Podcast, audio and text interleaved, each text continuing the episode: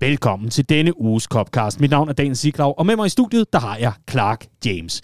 Og hvor Andreas Brøns Riese er blevet af, det vender vi tilbage til lidt senere. Den frække lille påskekylling, var. Ja, han, øh, han flyver væk, gør han. Ja. Eller løber væk. Kan- Kan en påskekylling flyve endnu? Det ved jeg ikke. Nej, det er det store spørgsmål Det er det i nemlig. denne uges Copcast. Halvanden time kun med det.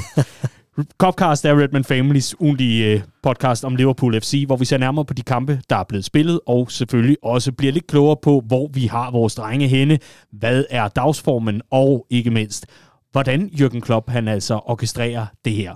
Fordi øh, Liverpool FC er i gang med en meget, meget interessant sæson, og vi har nørdet uge efter uge i øh, ja, godt og vel et halvt år plus det løse, og nu går vi altså ind i øh, en decideret slutspurt, hvor det bliver afgjort, hvor mange trofæer, vi kan stå tilbage med, når sæsonen er forbi. Og det kommer vi også ind, i, øh, ind på i den her uges udgave, hvor vi ser nærmere på det første af to opgør mod Benfica i Champions League, og så selvfølgelig weekendens guldduel på Etihad. Clark, vi var samlet, du og jeg, på Frederiksberg, på Old Irish Pub Frederiksberg, hvor vi altså havde et øh, København-event, men det var jo ikke det eneste sted, hvor Reds var samlet. Altså over det ganske, øh, ganske danske land, der var der altså masser af arrangementer og masser af glade Reds. Vi øh, har set flere billeder og videoer derfra, hvor det simpelthen bare har været øh, ja, sat gang i en, en suveræn Liverpool-fest, og hurra for det. Hvor er det godt at se. Og jeg vil egentlig bare høre dig, fordi øh, jeg kunne se, øh, at øh, du ligesom jeg også var ganske optaget af at tale med en masse medfans om øh, situationen nu her, og, og øh, kampen og, og så videre. Og, og lad mig høre, hvad, hvad er status lidt hos den øh, almene Liverpool-fan, som du har mødt? Hmm. Status var i hvert fald før kampen, at folk var super optimistiske og også troede på, at Liverpool kunne hive et flot resultat på Etihad. Øh, efter kampen, der øh, gik der mere sådan løs tone i den, og ej, vi tager fandme det hele alligevel stemning, ikke? Øh, og det er jo sådan, det skal være. Det er jo det, det, er jo det der for alvor er sket i Liverpool over de sidste par år. Det er, at der er virkelig kommet tur i den i forhold til, at man, man tænker, den- her, den her følelse, der ligesom kørte tilbage i 13-14 sæson med We Go Again. Der er sådan en We Go Again følelse over det hele tiden, fordi vi spiller jo fandme fan- finale hver tredje dag nærmest, ikke? Øh, og det trofæ, vi fik her tidligt i sæsonen, må man bare ikke undervurdere. Den, den her pokal, vi vandt på Wembley over Chelsea i carabao Den har bare givet sådan et fundament for, at det her vindergen, det lever i den resterende del af sæsonen. Og vi har uanset været noget at falde tilbage på, og selvfølgelig ville det da være skuffende, hvis vi sad efter den her sæson med den position, vi har spillet os i, og kun har spillet os til et Liga Cup trofæ. Men det giver også en forsikring på en eller anden måde, og en, en platform til at, til at ture og, øh, og satse og håbe på mere. Ikke? Jeg synes, det var så skønt at se så mange forskellige slags fans, altså forstået på den måde, at det, det var ung som gammel, mm. det var kvinder og mænd, øh, kvinder og mænd, og det derimellem, og jamen altså, det var øh, helt suverænt at se så, så broget en skare til øh, en, en kæmpe festdag, og det ved jeg også var tilfældet rundt omkring i mange andre afdelinger. Og de her arrangementer, som altså bliver holdt, når der er noget ekstraordinært på færre, det kunne for eksempel være en guldduel på Etihad, jamen øh, det er jo noget, som lokalafdelingerne står for i Redman Family, og de er på mange måder skelettet i det her fællesskab. Og hvis man synes, at de gør et godt stykke arbejde, og det gør man jo selvfølgelig, hvis man har været med, det tror jeg ikke, at der kan være to meninger om, jamen så kan man øh, altså bakke op meget simpelt, simpelthen ved at blive medlem. Og det kan man blive inde på redmanfamily.dk. Gå ind og klik ind på der, hvor der står bliv medlem, og så bliv medlem og vær med og være en del af fællesskabet, fordi et er, at man bakker op om det arbejde, der bliver gjort netop på specielle dage, som øh, søndagens guldduel mod City, jamen øh, så er der altså også en masse fordele, blandt andet i Redman Family Shoppen, hvor man kan spare 20% hele sæsonen, og faktisk hele året, på øh, en masse fede produkter. Der har man også mulighed for at bakke op om fællesskabet. Så er der vores månedlige lodtrækninger om ture til Anfield, hvor man kan opleve drengene på nær, øh, nærmeste hold, og så videre og så videre. Der er så mange fordele, blandt andet også i baren. Det må man heller ikke glemme. Så redmanfamily.dk, bliv medlem og vær en del af fællesskabet. Vi går rigtig, rigtig spændende tider i møde. Og med de ord, så synes jeg faktisk, at vi er nået dertil, Clark, hvor vi kan erklære, at denne uges Copcast nu bliver skudt i gang.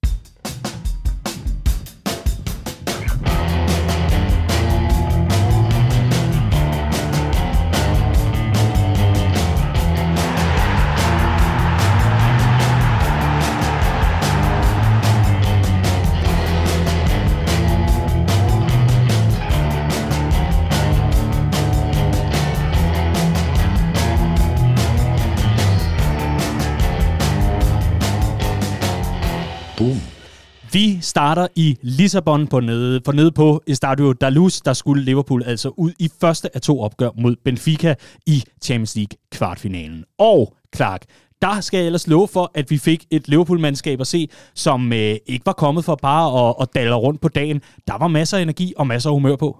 Absolut. Jeg er virkelig, virkelig imponeret over den måde, vi, øh, vi går til opgaven på, øh, på sådan en, en, en, en europæisk aften på udebane med det pres, der ligger på alle fronter i øjeblikket, den måde, vi skal præstere på hver gang. Når vi kommer ned på sådan en, en udebane, hvor det sidder og koger, hvor man virkelig kan mærke, at hjemmeholdets fans, det er den største begivenhed i sæsonen for dem, at vi bare sætter os på det for første sekund. Jeg synes virkelig, vi er kommet langt. Historien øh, omkring Jürgen Klopps Liverpool har også været, at i de første par år var vi mere afhængige af Anfield. Det bliver vi mindre og mindre i de her europæiske opgør, og det synes jeg helt sikkert er en positiv ting. Klopp har selv sagt det lidt tidligere, at det er fedt at have Anfield som den her mulighed, men vi må aldrig tage det for givet. Vi må aldrig regne med, om vi kan altid komme hjem og afgøre sagerne. Og der synes jeg, vi var nået sådan lidt et, et, et, et, et sjovt balancepunkt i sæsonen lige inden corona, hvor vi møder Atletico Madrid i, øh, i den her 8. delsfinale i, øh, i Champions League, og taber 1-0 nede i Madrid i en kamp, hvor man føler, der havde vi skudt gear mere, men det var som om, at vi tænkte, bare roligt, det kan vi altid afgøre på hjemmebane, og det har de selvfølgelig ikke tænkt spillerne. Nej. Men der var sådan en, der var, den var lige ved sådan at tippe over til, til den lidt uh, usunde afgangse i forhold til at regne med, at Anfield klarer ærterne. Det synes jeg, vi er kommet væk fra. Jeg synes virkelig, vi er vokset. Og helt sikkert, der er jo klasseforskel på det Atletico dengang og Benfica, men vi er samtidig en runde videre i Champions League, og de er jo ikke her for sjov. Altså, de har gjort sig fortjent til det, ender blandt andet, blandt andet over FC Barcelona i gruppespillet, øh, og har slået et, et meget, meget lovende Ajax-hold ud i sidste runde, og alligevel så går vi bare ned og dominerer, og sætter jo egentlig skabet på plads i første halvleg. Øh, man kan så snakke om, skulle vi have scoret en enkelt mere inden pausen? Måske, men 0-2 på udebane øh, efter de første 45 minutter i Champions League, det er, det er yderst imponerende. Jeg synes, vi skal øh, kip med flaget og fejre, at øh, Ibrahima til for åbnet øh, målkontoen for, for Liverpool FC. Det var et ganske udmærket mål, jo. Det var skide godt. Ja. Øh, fremragende knivskarpt øh, indlæg fra Andy Robertson på, på dødbolden, og så vi er jo skide gode til det her med offensiv dødbold. Han har været tæt på flere gange, Ibrahim og til. Øh, den jeg især husker, hvor jeg tænkte, åh, ærgerligt, han ikke lige får den proppet ind der. Det var mod Arsenal i Liga Cup semifinalen øh, øh, på Emirates, øh, hvor han hætter på stolpen. Øh, og her, der viser han bare, at han også har det i sit spil. Og jeg synes, han bliver bedre til det. Jeg synes, i starten af sæsonen, at han flere gange kom i positioner, men hvor at, øh, han nærmest havde terning i hovedet, ikke? Og, og ikke rigtig kunne dirigere bolden. Jeg synes, der begynder at være, være øh, mere, øh, mere sådan øh, teknisk øh, styrke over de hovedstød, han kommer frem til, kun til, og pisse fedt, at han kommer på tavlen og får åbnet kontoen. Og her, der kommer vi måske hen til en af de øh, kæpheste, som øh, Andreas Bonserisa og jeg, vi deler, og det er netop, gør nu bare det simple på de der mm. afslutninger med hovedet. Der er ingen grund til at overtænke det, eller være arrogante. Simpelthen bare få det, øh, få det veludført. Og det var her, det her, det var et veludført øh, hovedstødsmål fra Ibrahim og til. Og så var Liverpool ligesom foran, og, og så kunne man godt mærke, så gik gassen lidt af ballonen på, øh, på, på lægterne. Øh, Benfica havde da ikke håbet på at komme øh, så hurtigt bagud, som tilfældet er efter 17 minutter. Men... Øh, så gik der dobbelt så lang tid, så at sige. Der gik uh, lige præcis øh, 17 minutter mere, 34. minut, mm. så slår Trent Alexander-Arnold altså bolden fra himlen, endnu en af dem, og, og lægger den altså op mod Luis Diaz. Og Clark, jeg synes, du skal tage os igennem scoringen, fordi det var jo bare fodbolden, eller Liverpools ABC, når den er allerbedst. Ja, lige præcis. Altså, jeg synes, Trent havde en, en fremragende første halvleg også. Øh, i, flere gange kom han, hans det her lange pasningsspil øh, Liverpool til gode, og jeg synes, når han har de her kampe, så er det som om, at han, øh, jeg tror det var Allison, der nævnte, at han, det er som om, han har øjne i baghovedet nogle gange. Øh, og især den her situation, hvor jeg mener, han får bolden i fødderne, øh, sådan halvpresset nede på bakken, og så lader han den køre imellem benene, vender sig rundt, slår Salah alene igennem. Øh, øh, jeg kan ikke huske, om det er før eller efter målet faktisk, men det var bare sådan en situation, hvor man tænker, okay, altså han, han er bare sådan en alt overskyggende radar på den her fodboldbane, øh, og han ejer bare fuldstændig hver inch af den her græsplæne, når, når, når han er så god her. Og i situationen omkring målet, det er jo lidt samme situation. Øh, jeg mener, han får lov at tage et træk med bolden, og så kigger han ellers op. Og når du sætter billederne på pause i den situation, inden han slår den, der er ikke, der er ikke noget Altså, der er ikke nogen oplagt bane, bolden skal gå i. Det er ikke, fordi du tænker, nå, der kommer der en, der er ledig. Det, det er som om, han læser spillet langt før det egentlig er muligt at læse det. Og ja, så smider han jo tit boldene øh, i, i, i opspillet i sine afleveringer og alt det her. Men det er jo, fordi han tager så meget risiko. Og når det er det her, der bliver outcome bare en ud af 5, 6, 7 gange, jamen så er det, så er det, så er det risikoen værd, ikke? Øh, og øh, og, og det, det, det, i den her situation, der slår han jo Luis Dias øh, helt alene igennem på bagerste stolpe. Det er jo lige før, han kan tage den ned selv og afslutte. Det gør han ikke. Han ser Sadio Mane i en, i en diagonal bold øh, på tværs, og så, øh, så er der ellers mål. Og apropos det der med, at vi har en, en fronttrio, øh, det kan vi jo efterhånden ikke kalde den, men vi har i hvert fald en offensiv, som bare rigtig gerne vil på tavlen alle sammen. De er simpelthen så sultne, uanset hvem det er. Det er nærmest kun Firmino, der ikke rigtig har lyst til at afslutte, ellers så er resten af, af banden egentlig klar til, at, til at hakke på kassen. Og, og det synes jeg egentlig bare er rigtig fint illustreret her, hvad der også kan ske, når man lige præcis husker at tænke sig om bare lige to millisekunder, og så kan man nemlig spille en Sadio fri, og så kan man nemlig på mange måder være med til at sikre et rigtig godt udgangspunkt inden returen, og måske også være med til at sikre avancementet, selvom det måske er så meget sagt, vi optager altså inden øh, Liverpools øh, returopgør mod Benfica onsdag aften, vi optager tirsdag eftermiddag, skal det nævnes. Men jeg synes, det er en ting, vi er blevet øh, lidt bedre til de sidste par uger, og det er lovende, fordi vi har skabt utrolig mange muligheder sæsonen igennem. Vi er også det hold, der har afsluttet mest i Premier League, for eksempel. Øh, kommer frem til sindssygt mange chancer, også scoret mest i Premier League. Men i forhold til, hvor mange chancer vi skaber, så synes jeg tit, at vi kan spille dem lidt større, før vi fuldstændig instinktivt afslutter. Jeg kigger især på nogle af de her instinktspillere, vi netop har i Sadio Mane og Diogo Jota, der, der i sæsonen igennem godt har kunne spille mulighederne lidt større indimellem. Det synes jeg, vi er blevet bedre til i den, i den sidste uges tid, og det er på det helt rigtige tidspunkt, fordi det er altså nu, der skal skæres ind til benet, hvis man vil have fordelen over de andre sindssygt dygtige hold, vi kommer op mod her i, i slutningen af sæsonen. City-kampen kommer vi jo ind på, der er det jo, der er det jo sindssygt vigtigt, at man, man er på noget nær 100%, eller så får man ikke noget med. Øh, der var vi så en lille smule heldige, for vi var ikke noget nær 100% i første halvleg. Øh, men mod Benfica, øh, der er det netop i sådan en situation her, hvor vi tidligere på sæsonen, der havde Luis Diaz formentlig prøvet selv, eller den mand, der havde fået bolden i den situation, havde prøvet selv frem for at kigge på tværs. Øh, det gør han ikke. Han spiller chancen større, Mané får målet, og det samme sker i City-kampen. Jeg skal nok lade være at gå for meget ind på den dag. Men, men det samme sker i City-kampen ved udligningen til 1-1, øh, hvor at bolden kommer på bagerste stolpe. Tidligere i sæsonen tror jeg, vi har set Trent forsøge at afslutte selv fra den vinkel. Har lige det is i maven, der er brug for, spiller den tilbage, og så er den åbne mulighed der. Og det er det her, vi får brug for noget mere af. Vi har stadig plads til forbedring, helt sikkert. Øh, I den her kamp mod Benfica kommer Salah blandt andet til nogle muligheder, hvor den ene, den jeg snakker om tidligere, han får fra Trent, den skal han bare lægge på tværs til Sadio Mane. Så er der altså mål igen. Øh, og det tror jeg er selvtilliden, der spiller lidt ind for Salah der, eller mangel på samme. Ikke? At, han vil gerne have det mål nu, som kan tage ham ud af sin øh, personlige scoringskrise. Og fair nok, men vi skal altså skrue de procenter op. Vi skal øh, på den anden side af pausen, fordi et er, at man får lukket munden godt og grundigt på en, en del af de øh, fremmødte Benfica-fans, som øh, egentlig viser fin figur langt hen ad vejen øh, i løbet af opgøret.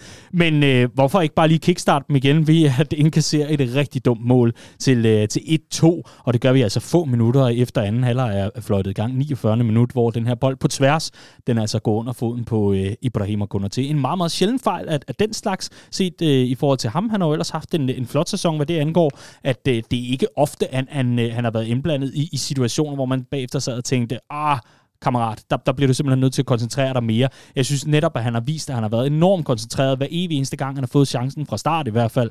Her en, en sjældent skævert, og så Benfica ellers tilbage, og så er fansene også tilbage, og det kunne man godt mærke lidt efterfølgende. Men det er jo en ting, fordi vi kan jo godt sidde og lovprise Benficas fans for at øh, få gejsten og optimisten tilbage.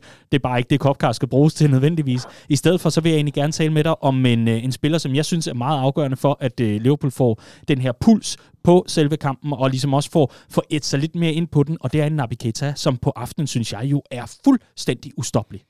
Ja, han gør det rigtig godt i, i den her kamp, og jeg synes, mange af spillernes niveau faldt efter pausen. Jeg synes ikke, han var en af dem. Nej. Han var en af dem, der netop holdt, øh, holdt øh, niveauet oppe og fortsatte med at spille sin fodbold, og jeg synes, det var så fedt at se, at, øh, at den går stolpe ind for ham, men på den måde, at den assist, han får på Luis Dias mål, jo ikke rigtig er på vej i den retning, men den får lige den afretning, øh, som den har brug for, for, for at øh, Naby Keita bliver øh, noteret for assisten. Og jeg synes, det er et fremragende mål, fordi det er en, i en periode, hvor at den står og bølger lidt kampen, Øh, Øh, Benficas pres er ved at være aftaget, men vi står og har nogle situationer, hvor vi bliver lidt nonchalant i opspillet. Så får han bolden med ryggen til mål ned på egen halvdel, øh, øh eller sådan i en presset situation ned på egen halvdel. Forvent det til, at det lige pludselig er os, der er farlige den anden vej med et drev over 30-40 meter, og så lægger han den her bold. Og det er bare super kampafgørende, og det var en, en aktion, som, som vender en farlighed i den ene ende til en afgørende øh, aktion i den anden. Det synes jeg var, var, var, var super fedt. Jeg vil lige tage fat i kunder til, øh, som du snakkede om før, Daniel. Ja, det har været virkelig øh, et fortal af personlige fejl for ham, i hvert fald i denne her størrelsesorden i sæsonen. Og det er jo imponerende. Han er kun 22 år, og hans debutsæson for et hold, der spiller på det her niveau, og han er jo ikke langt fra startopstillingen. Vi er jo der, hvor ham og, og, og Matip, Matip har været fuldstændig fantastisk, ingen tvivl om det, men der er også den tanke i det, at Konaté er fremtiden på det her hold, og jeg synes ikke, at hans niveau generelt har været langt under både øh, Matips og Van Dijks, så han, han banker ligesom på, og jeg synes, han leverer, når der bliver kaldt på ham. Lige i den her kamp, der laver han den her fejl, og jeg synes, han har svært ved at lægge den af sig efterfølgende. Øh, når, du, når du kigger på hans spil de næste 10-15 minutter efter, der er, altså, han koster nogle gange i, i, i sine aktioner, fordi han prøver at gå op og gøre, gøre den her skade god igen ved at være ekstra aggressiv i presset osv. Og der, der ser man noget af det instinkt, han har, som vi har prøvet at pille lidt af ham, er mit indtryk, siden han er skiftet til Liverpool. Klopp har forsøgt lige at tage, tage de ekstra procenter af, så han ikke buser for meget. Det kommer han lige til i den her situation, men jeg vil gerne give ham ros for, at han, han, kommer, han kommer tilbage og slutter kampen fint af øh, efter, efter et par minutter, hvor man godt kunne mærke, at han var under pres. Ja, og naturligt nok. Ja, naturligt nok, når det er på den allerstørste scene, som øh, Champions League må siges at være, i hvert fald derhen af. Øhm, vi, øh, vi, vi, vi kan også lidt tale om, hvordan bredden på mange måder kan være med til at, øh, at styre Liverpool i land med en sejr her. Forstået på den måde, at en trippelindskiftning i 61. minut af både Roberto Firmino, Diogo Jota og Jordan Henderson, jamen så kan der komme nye energier og nye kræfter ind, der netop har den rutine og den erfaring, der skal til for at gå ind og ligesom vise vejen, om end at Benfica ligger lidt af et stormløb øh, på Liverpool fra tid til anden. Faktum er bare, at Luis Dias scoring til 3-1 er lidt det, der, der på mange måder bliver overskriften efterfølgende, det er, at Liverpool havde trods alt is i maven, da det galt, fik holdt, øh, hvad kan man sige, fik, øh, hvad hedder det? Det hedder at holde kastanjerne ud af ilden. Øh, mm. Lige præcis fik reddet dem ud af ilden. Og så hedder det selvfølgelig også, at Luis Diaz på mange måder jo lige får lov til at smage lidt af den der ekstra sødme, der ligger i at vende tilbage til Portugal, kommer over fra FC Porto, og så få lov til at score mod Benfica, og på den måde være så afgørende for at give os så godt et udgangspunkt inden returen. Absolut. Ja, jeg, synes det, jeg synes, det er så fedt at se, at han, han, øh, han bliver ved til det sidste, Luis Diaz. Han har en fed energi. Klopp roser meget hans humør på træningsbanen, og det skinner virkelig igennem, når han, når han spiller. Jeg synes især, når han får chancen fra start, at han, er han virkelig god. Øhm, det her mål var super fortjent, øh, både for Liverpool, men også for ham, at han fik det med øh, fra, fra sit visit til Portugal. Og så vil jeg sige, du, du nævnte jo indledningsvis, øh, eller tidligere, da vi snakkede om den her kamp, at, at Benfica-fansene øh, havde, havde igen, ja. en, en, en god opførsel, eller en god ja. sådan, uh, måde at vise sig frem på i, i store dele af kampen. Fuldstændig utilstedelig opførsel fra, fra dele sidst. af fanskaren til sidst, da, da de er scoret. Der blev kastet alle mulige ting efter både ham og Andy Robertson og, og hele banden. Øh, og der, det, det gider vi selvfølgelig ikke at se på, øh, og det kunne også være endt øh, meget mere galt, end, end, end det gjorde. ikke. Øh, så øh, ja, jeg synes, det var, det var fedt senere at se, og jeg synes jo ikke, at han var, han, var, han gjorde ikke noget, der var over stregen i sin jubelscene, som inviteret til det. Jeg tror bare, at det var, det var lige et, et, et gram for meget for de her portugisiske fans, at de også lige skulle, uh, skulle dukkes af, af, af en tidligere rival til sidst. Ja, det er det der med at have aftrykket fra en hånd efter en kæmpe losing på den ene kind, og så også de få det på den anden mm. kind bagefter. Det, det, det må siges. Og Andy Robertson, der efterfølgende var ude og, og nærmest fortælle, at han havde lighter nok til at tænde, jeg ved ikke, hvor mange skovbrænde, når han kommer hjem igen. Mm. Så det er jo helt perfekt. Liverpool, altså med en 3-1 sejr på Estadio da Luz, og netop det perfekte udgangspunkt inden øh, opgøret på Anfield, når det altså kommer til, øh, hvad man havde forventet i en opgøret, så kunne jeg godt mærke, at den var lidt delt i forhold til, hvad, hvad man kunne forvente, men Liverpool trækker sig egentlig ganske hederligt for opgøret. Man er store favoritter, også til at gå videre, og vi kan kun krydse fingre for, at det bliver tilfældet. Og så bliver det jo spændende at se, hvem der vinder, øh, venter i, øh, i en eventuel mm. semifinale. Men øh, lad os håbe, at de lige får arbejdet gjort færdigt. Jeg vil egentlig bare høre dig i, i, i den forbindelse. Har... Øh, Luis Diaz ikke fortjent et, øh, et genvalg i forbindelse med startopstillingen til uh, returen på England? Jo, helt sikkert. Ja. Helt sikkert. Det er, apropos Konaté og ikke så langt fra start 11, det er Luis Diaz bestemt heller ikke. Mm. Og man kan nok også argumentere for, at grund til, at han ikke er starter lige nu, er fordi de andre har det på merit, altså fra deres tid i Liverpool, og, og du dropper ikke en Sadio Mane lige nu, som har scoret, jeg, jeg kan ikke huske, om det er lige så mange, eller faktisk flere mål for åbent spil, øh, end Mohamed Salah siden november måned. Øh, så, så der står ikke lige frem en eller anden i kø til at blive droppet, og du dropper ikke Mohamed Salah midt i en, i en scoringskrise, fordi den skal han have lov at spille sig ud af. Det har også været historien om Jürgen Klopps tid i klubben, at hver gang, at der har været de her øh, kald på, ah, men han skal ud, og åh, han er formsvag og sådan noget. Det er ikke sådan, vi gør tingene. Vi lader, vi lader vores nøglespillere, dem vi ligesom har stolet på i store perioder, dem lader vi spille sig ud af kriserne. Men det er klart, at tålmodigheden til at kunne spille sig ud af kriser bliver mindre, når truppen bliver bredere. Og så mit spørgsmål nemlig i, i den forbindelse, det er, at man skal når man præsterer, så får man selvfølgelig genvalg. Og når Mohamed Salah har øh, mål i stimer, så får han selvfølgelig genvalg. Så har han scoringskrise for åbent spil, men den skal han spille sig ud af. Mm. Hvornår kan han så blive slået af? Ja, men det, jamen det kan Mohamed. Nej, det er mere for at tage og, logikken ud i nej, men, en, og, og det kan han vel egentlig ikke. Altså, Nej, det, det er det, nej, altså, det er jo klart, der er jo en, der er jo en udløbsdato på en, på en scoringskrise, og hvornår tålmodigheden løber op. Scorer han ikke i halvandet år, øh, så er det klart, så er vi der, hvor der, der skal til at ske noget. Men hos os har vi, har vi længere snor end i mange andre klubber. Når det så er sagt, så tror jeg godt, man kunne, man kunne forvente at se, at, øh, at, at Mohamed Salah fik en pause i en af de kommende kampe, og jeg synes, at returkampen mod Benfica virker oplagt med det program, der også venter forud. Vi glæder os til at se, hvad, øh, hvad det opgør det ender. Det er altså det opgør, der bliver spillet dansk tid kl. 21.00 på Anfield i Liverpool, hvor vi altså øh, glæder os så meget til at se drengene forhåbentlig gøre arbejdet færdigt. Det vil øh, gøre øh, foråret så meget federe, end, øh, end det er i forvejen, hvor solen begynder at titte frem. Nu skal vi videre til guldduellen på Etihad. Og Clark, det er jo øh, dig og mig i dag, men øh, så alligevel ikke, fordi øh, der var noget med en påskekylling. Ja, det var der jo. Det var der jo. Vi er, jeg, jeg har jo hørt øh, en, en lille påskekylling synge om, at vi har Andreas Brøns Riese med øh, fra sit påskeeksil. Men Det det, ved jeg ikke, øh, passer det? Det er fuldstændig rigtigt. Øh, PostNord påskekylling kom og afleverede et postkort fra Paris. Og øh, det var ikke sådan et på skrift. Okay. Det var sådan et på lyd. Så lad os prøve at åbne kortet en gang og øh, høre, hvad Andreas Brøns Riese har at sige om opgøret på Etihad.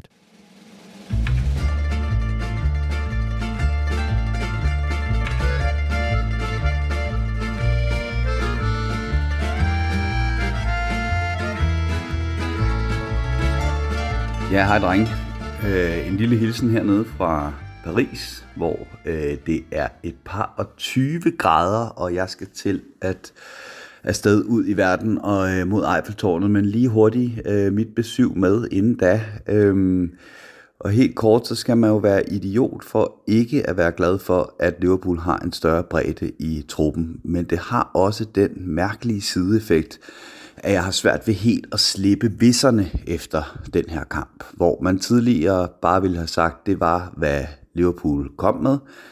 Klart den startede, hvor vi skulle bruge, og det rakte så til det her 2-2-resultat. Der sidder jeg stadigvæk lidt i dag med den her følelse af, hvad nu hvis vi var gået med Naby Keita i stedet for en Jordan Henderson? Hvad nu hvis vi var gået med en Luis Diaz i stedet for en øh, Mo Salah? Eller hvad nu hvis vi var gået med en Firmino i stedet for Shota, som ved Gud har øh, større evner i link-up-spillet, end vi så fra Shota i, øh, i den her kamp. Øh, man skal ikke være for fin til at glæde sig over en, øh, en 2-2 på udebane på Etihad, og det vil jeg skynde mig at understrege, det øh, er jeg heller ikke. Jeg synes, det, det er et fint resultat. Men der er alligevel nogle, nogle vitser, jeg har svært ved at slippe, og de øh, relaterer sig primært til den her første halvleg, øh, hvor jeg synes, vi er klart det næstbedste hold på, på banen. Vi går med en, øh, en måde at presse på, hvor vi lader vores fløje gå meget dybt og dække op, dem op for Citys farlige baks, og så er det til gengæld Jordan Henderson primært, øh, men også en gang mellem Thiago, der skal presse op og gøre, at vi i virkeligheden forsvarer i en, øh, en 4-4-2 øh, med to fire kæder og to presspillere forrest. Øhm, jeg synes ikke rigtigt, det lykkes, øh, og jeg tror, den jeg primært peger på i øh, den forbindelse, det er faktisk Fabinho nede på sekseren, øh, der misser nogle meget vigtige indgreb tidligt i halvlejen, og så virker det som om, vi mister øh, troen på, at vi kan presse i den figur, og så ender vi med at stå med en midtbane, der ender fem mand på linje med en tårnhøj bagkæde bag sig, øhm, og så bliver det simpelthen for nemt at, øh, at svinge bolde i dybden. Og det er jo desværre noget, vi har set tidligere være et tema i den her sæson, det her med, at vi ender med et midtbanepres, der ikke sidder, hvor det skal, og en alt, alt for høj bagkæde, øh, og dermed bliver det let for en mand øh, uden pres på boldholder at, at svinge ned øh, i bagrummet. Og det gjorde City i den grad, øh, må man sige. Det blev bedre efter pausen. Jeg tror egentlig ikke, der blev lavet så meget om i øh, planen. Jeg tror bare, Klopp øh, var ude at sige, at ligegyldigt om vi tror på planen eller ej, så er vi nødt til at følge den. Øh, Fabinho får, får spillet sig op. Øh, Liverpool får udlignet, øh, og så får vi den her anden halvleg, hvor at, at tempoet fortsætter med at være rasende højt. Det er to fantastiske hold, der går toe-to-toe, og til sidst så slipper kræfterne øh, op, og det gør de øh, før for Liverpool, end de gør det for City, og derfor ender City også med at have overtaget øh, til sidst. Men, øh, men det resultat, der så er tilbage, det er jo øh, det resultat, mange havde regnet med inden kampen. To hold, der for hvem det øh, var vigtigere ikke at tabe kampen, end det var at øh, vinde den. Og det gælder også Liverpool, selvom mange øh, nok havde den, en, en lidt anden holdning øh, inden kampen. Og dermed altså et, et, et, et 2-2 resultat, som begge øh, mandskaber øh, kan bruge til noget, og nu kan man så lade resten af kampprogrammet afgøre det. Og grunden til, at jeg ikke nødvendigvis øh, mener, at det her mesterskabsræs er over, det får vi fuldstændig illustreret med den her kamp. Øh, vi ser nemlig et øh, City-hold, der, mm, må vi være ærlige og indrømme, var bedst, øh, vinder klart på XG, øh, og alligevel ikke får alle tre point med fra, øh, fra, fra hjemmebane øh, opgøret her. Og det er, øh, det er et tema, vi har set med, med City. De er et fremragende hold. De kan sagtens gøre rent på resten af sæsonen, men det, der er forskellen på City og Liverpool, det er, at City kan spille bedst og uden at vinde. Øh, mangler til tider lige den sidste skarphed, som vi så illustreret. Og Liverpools fordel i resten af det her kampprogram så vi også illustreret i den her kamp, nemlig at vi øh, har lidt en sæson, hvor øh, vi er vanvittigt dygtige i felterne. Øh, vi har tre virkelig skarpe topscorer-typer på toppen, øh, som scorer mål selv, når de er i dårlig form. Øh, undtaget Mohamed Salah lige i øjeblikket, det skal nok komme.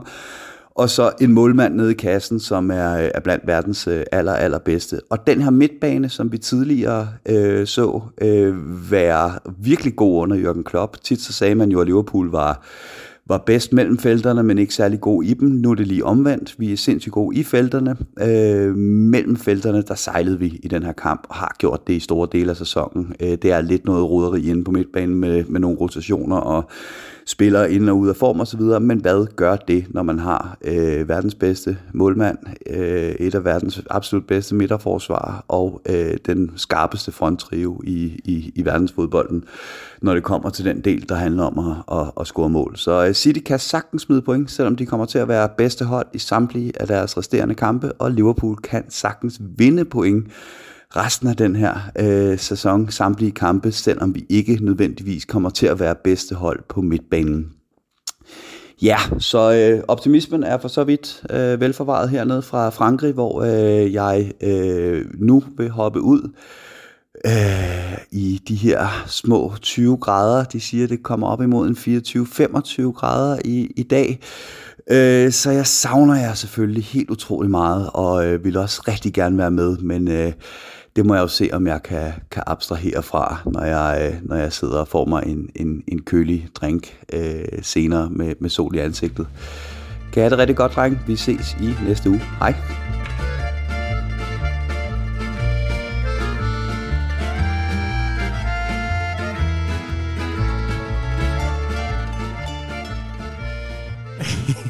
Clark, du sidder med sådan et lidt spe- specielt ansigtsudtryk. Øh, er det misundelse, jeg kan spore? Nej da, jeg har det fint der i de her 10 grader og, øh, og forårssol, vi har i, øh, i Danmark. Ej, det kunne være værre, men det lyder da super lækkert, det Risa, han lige sender os der ja. på påskeæg. Ja, det er, det er vidunderligt, og tak for, øh, for memoet, Riese. Skønt at øh, høre fra dig. Vi øh, vender tilbage til øh, analysen lige om øh, to splitsekunder. Inden da, der vil jeg sige, øh, hvorfor sender vi Riese til Paris? ja, hvad der sker den 28. maj? Præcis. Nu skal vi se selve analysen. For jeg synes, Riese han egentlig øh, tager fat i nogle af de overskrifter, som øh, er mest relevante at tage fat på efter Liverpool, altså spiller 2-2 på Etihad, og efter begge gange at være kommet bagud, altså vender, vender tilbage i opgøret. Og øh, Clark, lad os da tage den første halvleg, hvor man i den grad må sige, at øh, Liverpool, de i allerhøjeste grad er på hælene. Ja, altså jeg synes, Riese tager t- øh, diskussionen til et lidt mere teknisk niveau, end jeg egentlig vil. Øh, det jeg ser fra de her to hold. Det er et hold, der kommer ind og er øh, på et andet tændingsniveau. Jeg synes, City rammer den øh, i forhold til at gå ind og tage kontrol med kampen, lykkes med de ting, man gerne vil i de første par minutter, lave det mål, og så, så er kampen ligesom i gang. Ikke? Jeg synes, vi, øh, vi sidder efter i duelspillet. Jeg synes, vi har svært ved at følge med. Vi er lidt lade i attituden omkring det frispark, der bliver begået lige inden de brøgne score. Der er det sådan lidt, åh, så er vi lidt travlt med lige, og åh, er der virkelig frisparker?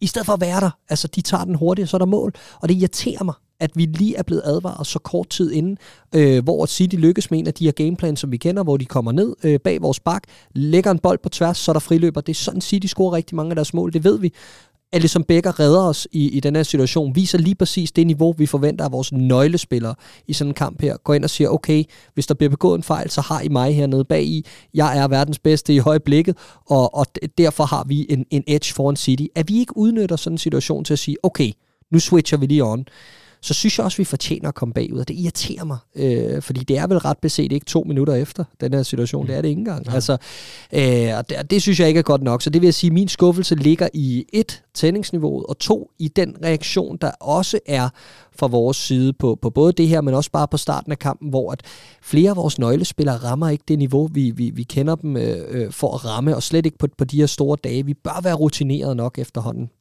Jeg kigger især på den mand, øh, som vi lige har rost omkring Benfica-kampen, som, som bolden skal komme fra, Trent Alexander-Arnold, øh, som, som sløser med sin boldomgang, indtil han laver den her fremragende assist, mm. men som sløser med boldomgangen i, i, i opspillet en to-tre gange i starten af kampen, og det, det skal man ikke gøre i den her kamp. Vi skal ind og have kontrol med det, øh, og vi skal ind og spille, spille os varme og, og, og spille, spille nerverne ned, så, så vi tør spille vores spil, og der kommer vi simpelthen for sent i gang netop af, af, af den årsag. En anden er Virgil van Dijk, som jeg synes plejer at være, være sikkerheden selv. Han, han, han har nogle lidt, lidt sløje clearinger, laver mange frispark i starten af kampen, og så som Andreas fremhæver Fabinho.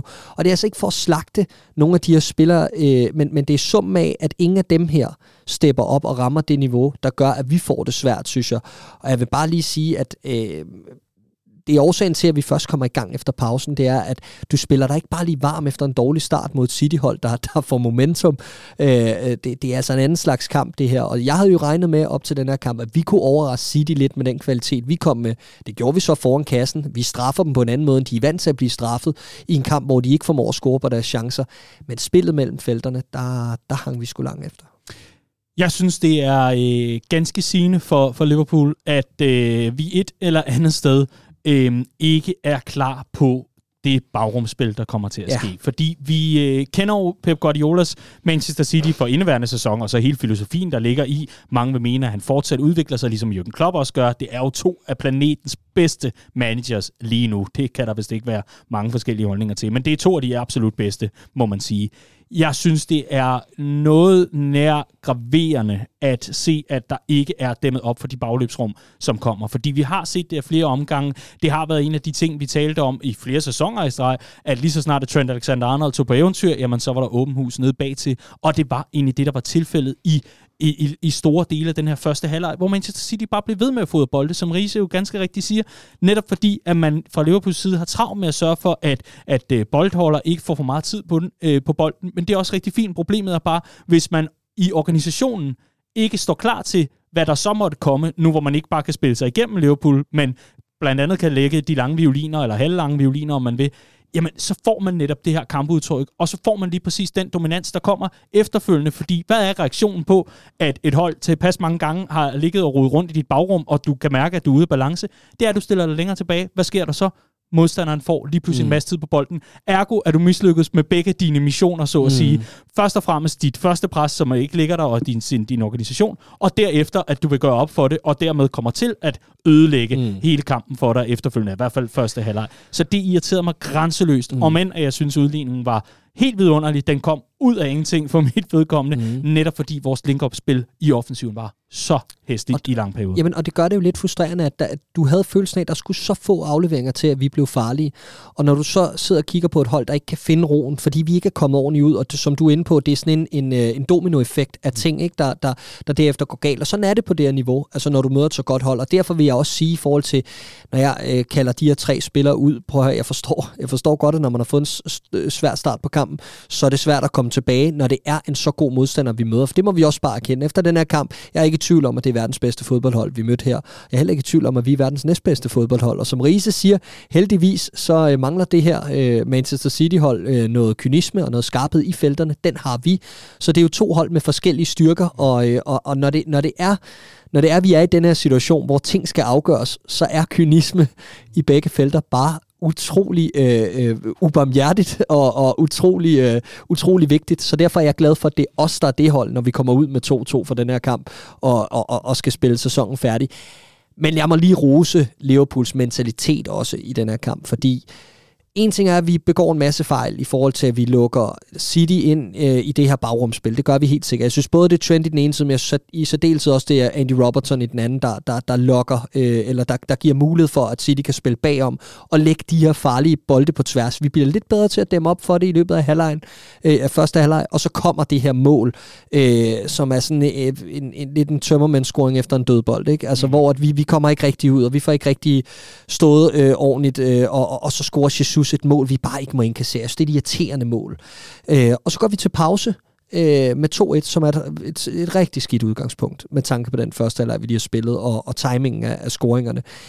Men den reaktion er fandme stærk. Altså, det er eddermame øh, en mandfolkepræstation at gå ned i det omklædningsrum og øh, sige, okay, den her gameplan, den har vi ikke mødt, som Riese også så fint er inde på, øh, men nu går vi kraftet med lige ud og får et resultat, og så går vi ud og vinder anden halvleg, og det gør vi, og vi går ud og får 2-2, øh, og vi, det er ikke fordi, vi er bange for at spille op med City i det, i det resterende af kampen, og ja, så går gassen lidt af ballonen til sidst, og ja, Martes skal øh, øh, gøre det færdigt og alt det her, men apropos bagomspil, det er så også en af de ting, vi får, vi får justeret i anden halvleg, det er, at denne her, det er ikke fordi, at der er bare lukket sluser og alt muligt andet, men denne her scoring, som Sterling laver, vi har set den rigtig, rigtig, rigtig mange gange i den her sæson, at Liverpool, det er ikke tilfældigt, at vi trækker den linje her, og vi trækker den knivskarpt, og vi får lige justeret de procenter, der er nok til, at vi, øh, at vi ikke taber kampen, og at vi, øh, at vi dæmmer op for den her scoring. Fremragende forsvarsspil. Jeg havde egentlig en pointe, men jeg bliver simpelthen nødt til at tage den, øh, den anden først, fordi den kom simpelthen øh, nu, så nu bytter jeg lige rundt, rundt på det.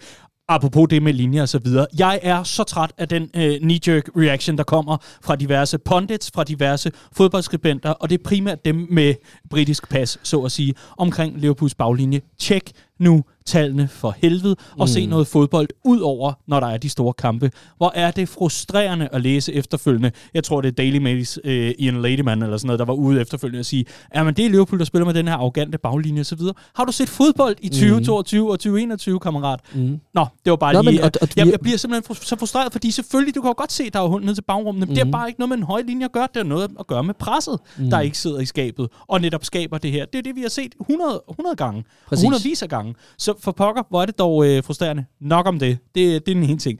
Den anden ting, som måske er endnu vigtigere, øh, netop i forhold til det her, det er egentlig lige at få fremhed, at det er Mohamed Salah, der på altså et splitsekund ser en, en, en mulighed for et fremadstormende løb, og skaber muligheden for det her mål den assist til Sadio Mane er mm. verdensklasse. Helt sikkert. Helt jeg, jeg, jeg, jeg vil ikke påstå, at den nødvendigvis er øh, oppe omkring Watford, hvis man kan huske øh, mm. banan-assisten, han, han lagde der vidunderlig bold også.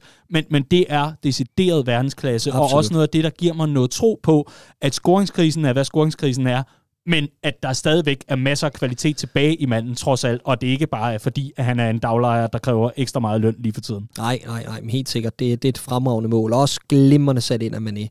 Øh, jeg synes, resolut, ikke? Ja, men jeg synes, han fortjener nogle ord med på vejen, fordi det er han blevet. Han er blevet mere skarp foran kassen, og, og det lader til, at han, han har netop fået det, der vi håbede på, da vi fik Luis Diaz. Ikke? Han har fået den der, okay, nu er der altså en, der puster dig i nakken, kammerat, og du spiller ikke bare for at, at, at starte ind i det her fantastiske forår.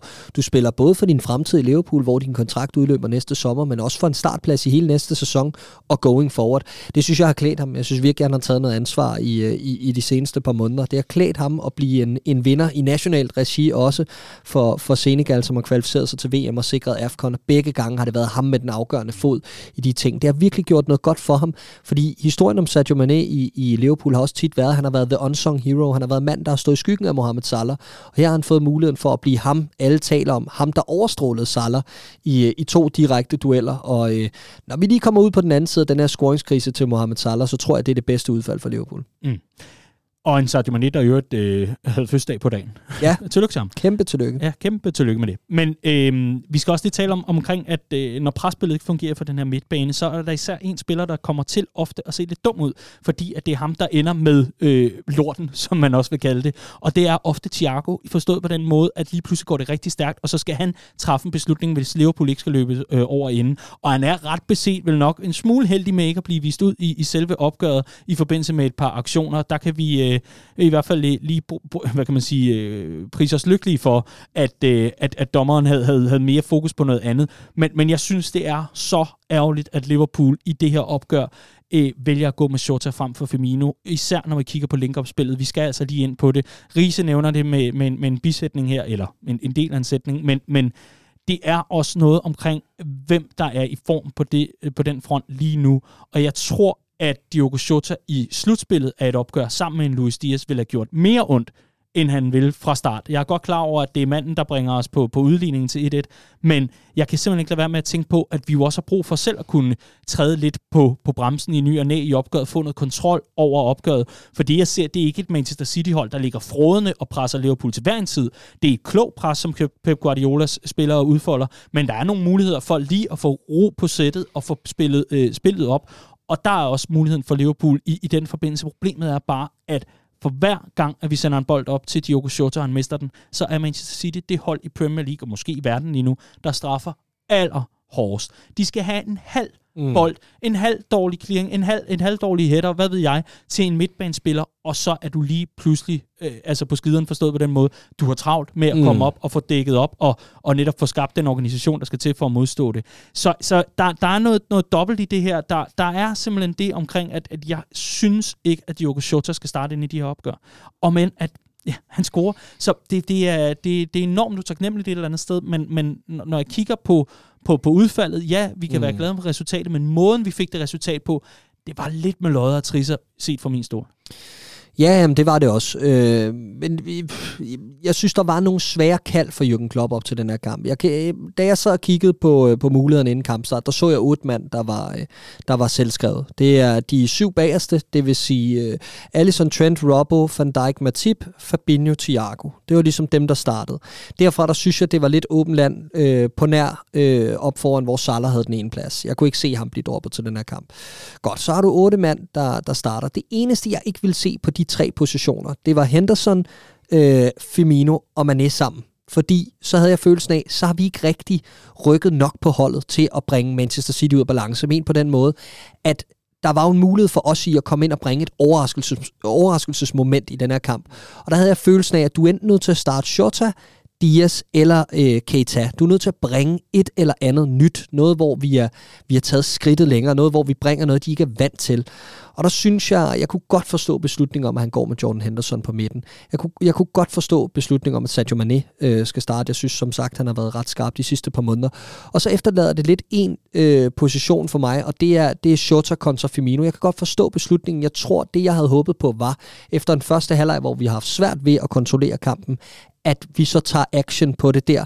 Men det er også bare svært at sige så meget til, når vi så kommer ud og scorer efter et minut, eller, eller noget lignende. Ikke? Øhm, men, men igen, øh, jeg vil også godt have kunne forstå, hvis han var gået med Roberto Firmino. For mig, så skulle han bare have bragt noget andet, hvis, øh, hvis Firmino skulle have startet. Og så er vi ude i, skulle Jordan Henderson have startet kampen? Skulle Sadio Mane have startet kampen? Og se det bagspejlet, ja, det skulle man alligevel. Skulle Jordan Henderson? Jeg er ikke sikker. Nej, og det er jo nemlig også det, når man ser på Naby Keitas for eksempel indsats mod Benfica, vi har været forbi den, altså kan jo bidrage på begge øh, fronter, og var nemlig den der tovejsspiller, vi håbede på, vi hentede mm. i, i Røde Kongens tid, ikke? Altså, var lige præcis alt det, vi, øh, vi havde håbet på at få fra ham i selve det opgør. Men, og men han får også næsten fuld tid i det opgør, og jeg tror også, en af overvejelserne her er, når du kigger på meget statistik for den her sæson, mm. så vinder vi ofte, når enten ham eller Thiago spiller. Jeg tror lige nu, der forsøger man sådan at og, øh, og, og, og hvad hedder det, øh, passe godt på de ja. to, for at, at minimum en af dem er klar hver gang. Ikke? Så jeg tænker, at det, han spiller fuldtid i midtugen, havde måske været en for stor risiko i forhold til skader og så videre, øh, at han også skulle spille sammen med Thiago i sådan en kamp her. Jeg tror virkelig, der er meget management i det der nu, og især fordi, at vi kommer fra at have haft en trup, øh, der var fuldstændig tyndsligt til nu at have nogle, nogle ting at jonglere med, og, og skal, skal holde nogle kræfter klar. Men enig, jeg tror, at, at Naby Keitas skillset, at vi havde tur at bringe det, kunne have bragt noget til den her kamp. En kort kommentar til sidst om Thiago, som du nævner før.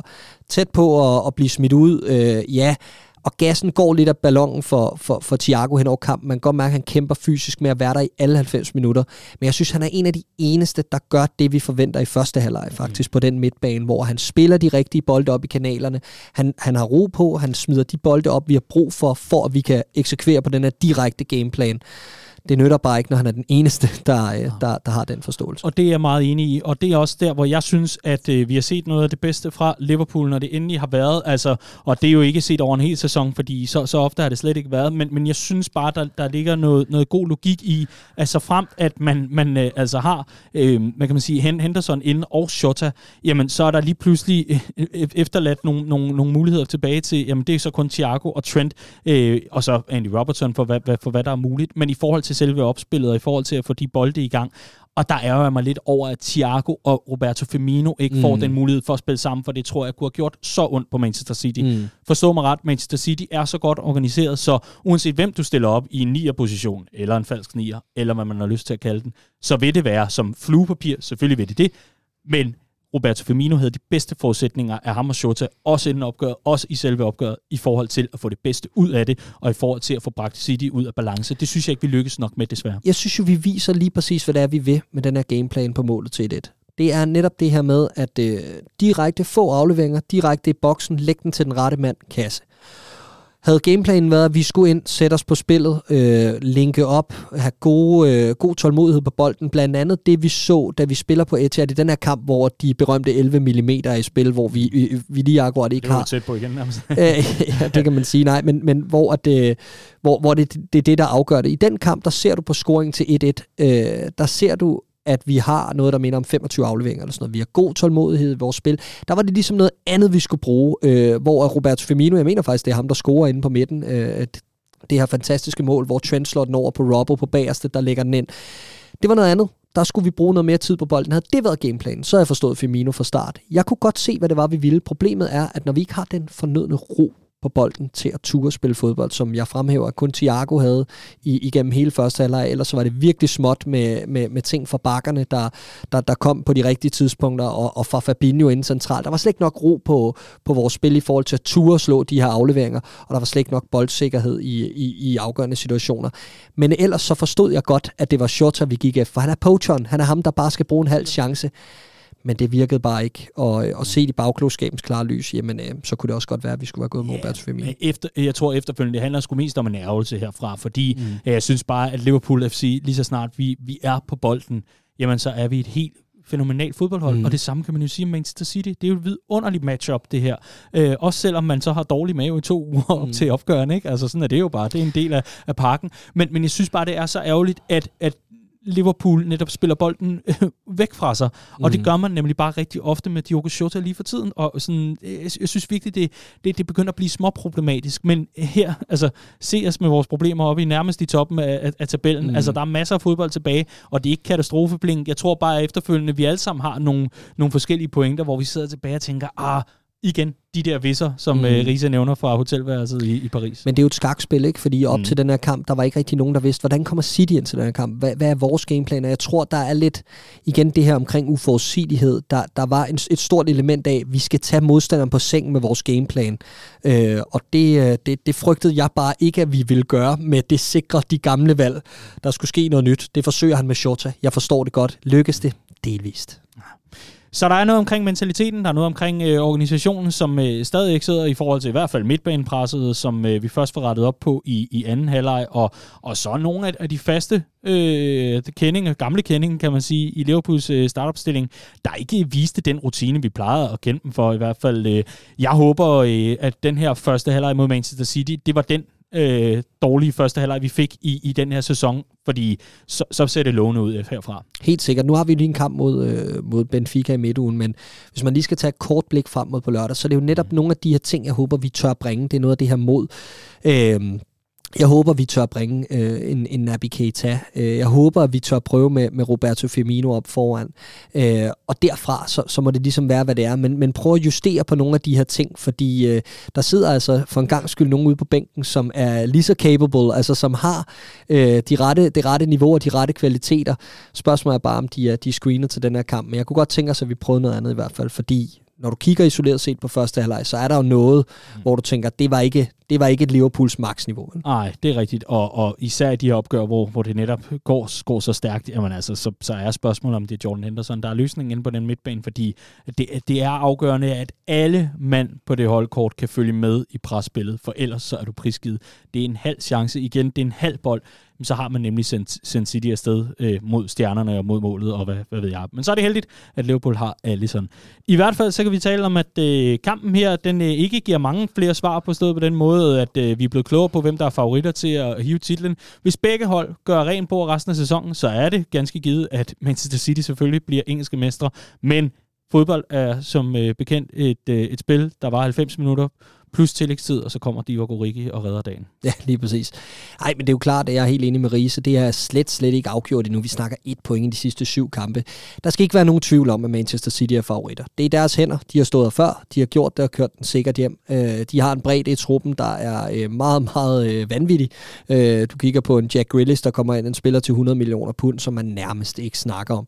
Altså, det, det, det er helt vildt. De har erfaring, de har en glimrende træner til opgaven. Men vi kommer til at puste dem i nakken, og vi kommer til at være der øh, helt til det sidste. Det er jeg slet ikke i tvivl om. Øh, og så er vi klar, hvis, øh, hvis de begår den fejl. Jeg vil nok kalde den 60-40 til City lige nu. Jeg kunne se, at den smed jeg ud på Twitter efter kampen.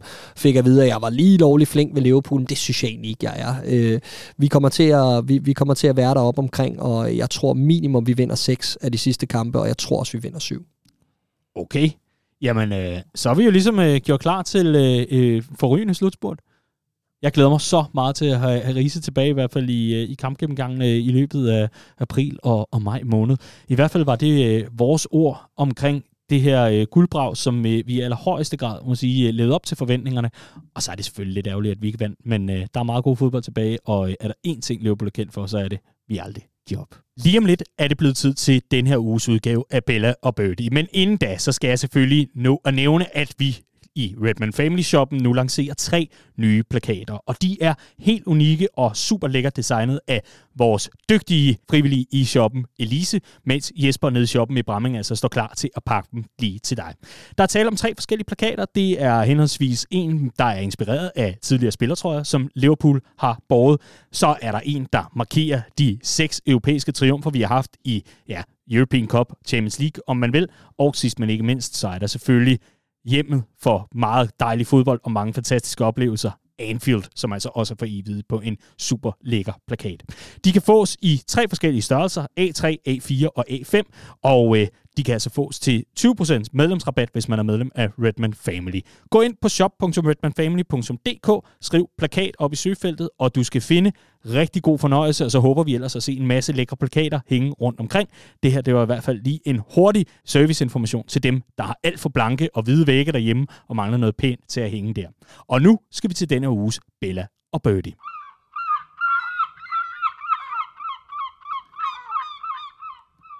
Og lyden af morerne fra Liverpool. Det er jo selvfølgelig også lyden af Bella og Birdie, som i den her uge bliver i en lidt kortere udgave, i og med at øh, 50% af panelet er, øh, er bortrejst. Så Clark, vi starter selvfølgelig med dig. Du skal have lov til at nævne din Birdie for den forgangne uge. Jamen, jeg synes, jeg synes sgu, jeg var lidt skuffet over niveauforskellen i den her titelkamp mod City i første halvleg. Jeg vil sige, øh, sådan summen af første halvleg er, er min birdie i den her uge. Øh, fordi jeg tvivler egentlig ikke på, at vi har niveauet. Jeg synes bare, det er ærgerligt, at vi kommer sådan lidt nonchalant ud til den her kamp. Øh, og, og det satte sit præg på, på opgøret. Vi kommer utrolig flot tilbage, det har vi været inde på. Øh, mentalt var det en, en stor sejr for os at, at komme ud på den måde, vi gjorde, på anden, øh, vi gjorde til anden halvleg. Det giver noget tro på, at vi øh, kan spille op med dem på lørdag i FA Cup'en. Det giver også noget tro på, at vi, øh, at vi stadig kan matche dem i, øh, på alle fronter, øh, både i Premier League i de resterende kampe, at vi vil være der op i haserne på dem, men også at vi, at, at, at vi skulle vi stod ind i dem i Champions League, helt sikkert kan, kan, kan ja, få noget ud af det. Så, så på den måde fint, men jeg, jeg havde bare følelsen af, at det var, det var lidt en glippet mulighed for os, hvis vi var kommet ud på samme, øh, øh på samme måde til første alder, som vi gjorde til anden, så, så tror jeg også, vi har kunne få et rigtig, rigtig positivt resultat. Vi har fået et par glimrende lytterbud ind. Et par. Vi har fået mange glimrende lytterbud ind, og vi tager selvfølgelig nogle af de bedste her. Vi har håndplukket. Vi tager Alexander Eriksen på Twitter, der skriver, Birdie til Shotas link-opspil, Det låser os imod så stærkt et hold, at han smider alt væk under pres.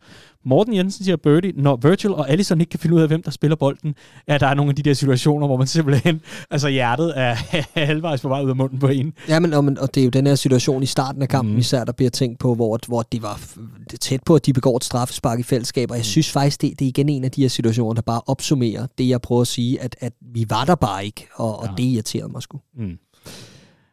Birdie, at dem, vi skal håbe på, kan stjæle point mod City, er sådan nogen som Brighton, Wolves og lignende, skriver The Spruce, tror jeg, han skal udtages som hans, øh, hans brugernavn. Og så har vi øh, Thomas Rode, der skriver Birdie midtbanen, som ikke rammer niveauet mod City, især i første halvleg. Fabinho er sløset defensivt, og Henderson ligner en, som har lidt svært ved at følge med i kampens ekstremt høje tempo. Og så har vi altså flere, der skulle første halvleg mod City, og en enkelt, der lige pointerer, at det var da sjovt, at uh, tilskuerne på Etihad havde mere travlt med at bue af Liverpool, end at juble over deres egne spillere. Det er også en fin pointe. Vi skal have nogle billeder på bordet, og Clark, hvad har du med til os? Ja, jamen det skal vi, fordi øh, alt er jo ikke øh, skidt, og jeg synes især, at øh, Alison Beggers niveau skal fremhæves. Øh, nu nævnte jeg tidligere, at han i øjeblikket er verdens bedste keeper, og det synes jeg, han er. Jeg synes virkelig, han har en, øh, en top, top klasse mentalitet over sig, og autoritet over sig i øjeblikket. Øh, den måde, han, han redder kastanjerne ud af ilden på os, eller for os øh, i, i, i de seneste uger, er lige præcis det, vi har brug for, for at øh, kunne få de rette marginaler med os i, øh, i alle turneringer, og dermed holde os i live i forhold til den her quadruple. Øh, det bliver en, en sindssygt svær opgave, men for at, øh, for at den skal lykkes, der har man altså brug for, som vi også nævnte tidligere, skarphed i begge felter, og Alisson Becker er i hvert fald knivskarp i den ene ende af banen. Ja, og det er Nikolaj Bøgehus øh, faktisk øh, rørende enig med dig i. Han Fedt. spiller øh, Alisson, der har bare været en mur de seneste øh, måneder. Uden ham var ti- titelræset overstået for længst. Helt sikkert. Øhm, det er en ganske fin øh, pointe. Morten Jensen, hvis vi lige vender tilbage til øh, Salas assist. Alexander Eriksen, birthday boy, det er så Sadio Mane. Big game player, Mane. Mm-hmm.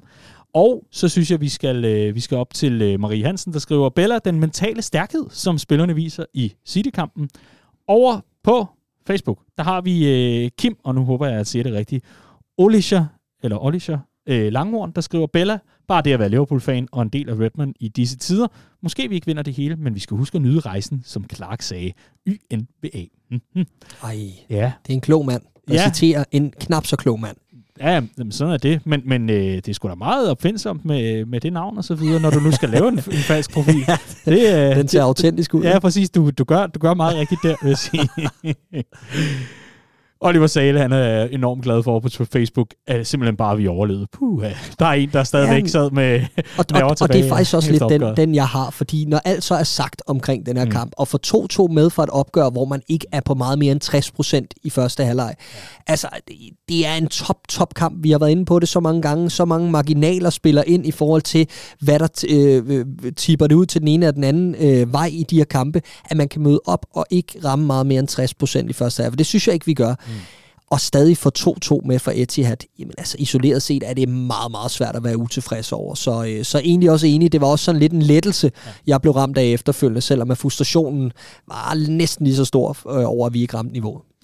Og det er sådan set det for Bella og Birdie, og næsten også for Copcast. Men inden da, så vil vi selvfølgelig lige nævne, at øh, Kim, eller dig for din fake-profil, øh, skrev øh, en birdie, at I bliver ved med at opfordre til flere medlemmer, og det jo nok virker. Jo flere vi er, des mindre er min chance for at vinde månedens lodtrækning. Pis, der er ikke, har regnet ud. Ja, lige præcis.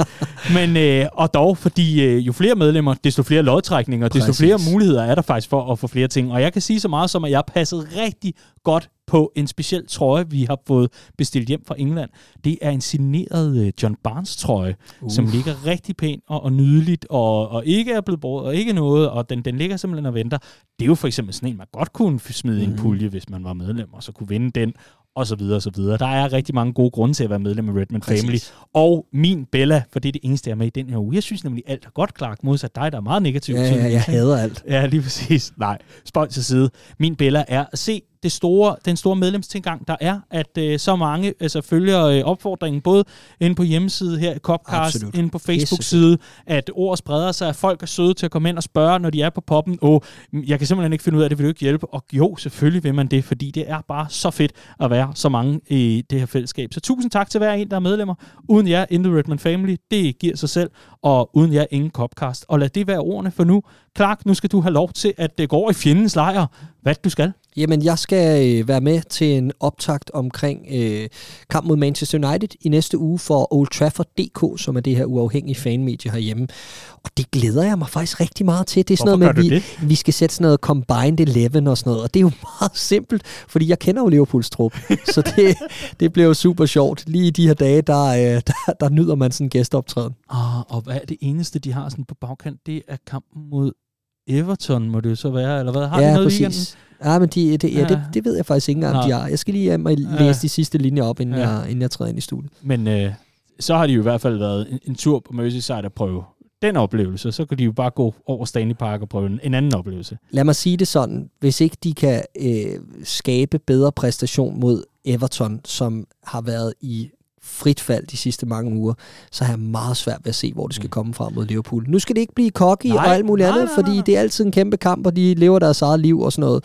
Og når vi fører 4-0 efter en halv time, så øh, skal jeg da nok skænke det citat en tak. Jeg hader dig, og det ved jeg, der er så mange andre lytter, der også gør lige nu. Altså, lige nu der er der en, der i, i protest simpelthen bare har lavet en hård opbremsning på en hovedvej et eller andet sted, for at sidde og råbe på sin radio. Helt seriøst, ikke? Ja. Jeg tror virkelig. Altså, den øh, præstation, vi leverede i efteråret, og vinder 5-0 på Old Trafford, der sad man med tanken om, det kommer aldrig til at gentage sig der. Det skal vi virkelig nyde. Nu står vi over for dem igen senere på sæsonen, og du har ikke rigtig følingen af, at det er et hold i bedring, vel? Jeg tror bare, jeg lukker for dig nu, fordi jeg, kan- jeg kan simpelthen mærke, at der er så mange temperamenter rundt omkring, der er ved at koge fuldstændig over. Clark, lad os sige, at det der, det var sagt som øh, he he, og, og ikke så meget andet, og så kan vi ellers tage en status på, hvordan det så gik mod Manchester United. Ikke mindst fordi, at du og jeg, vi sidder på Anfield til opgøret, og jeg kommer simpelthen til at kylde dig ud over rækværket, hvis, hvis, du, øh, altså, hvis, hvis du har jinxet den her. Jeg, jeg overgår det ikke. Nej. Nej. Så stop. Ja, nu ser vi Daniel, ikke? Nu ser vi. I'm all nerves. Don't do this.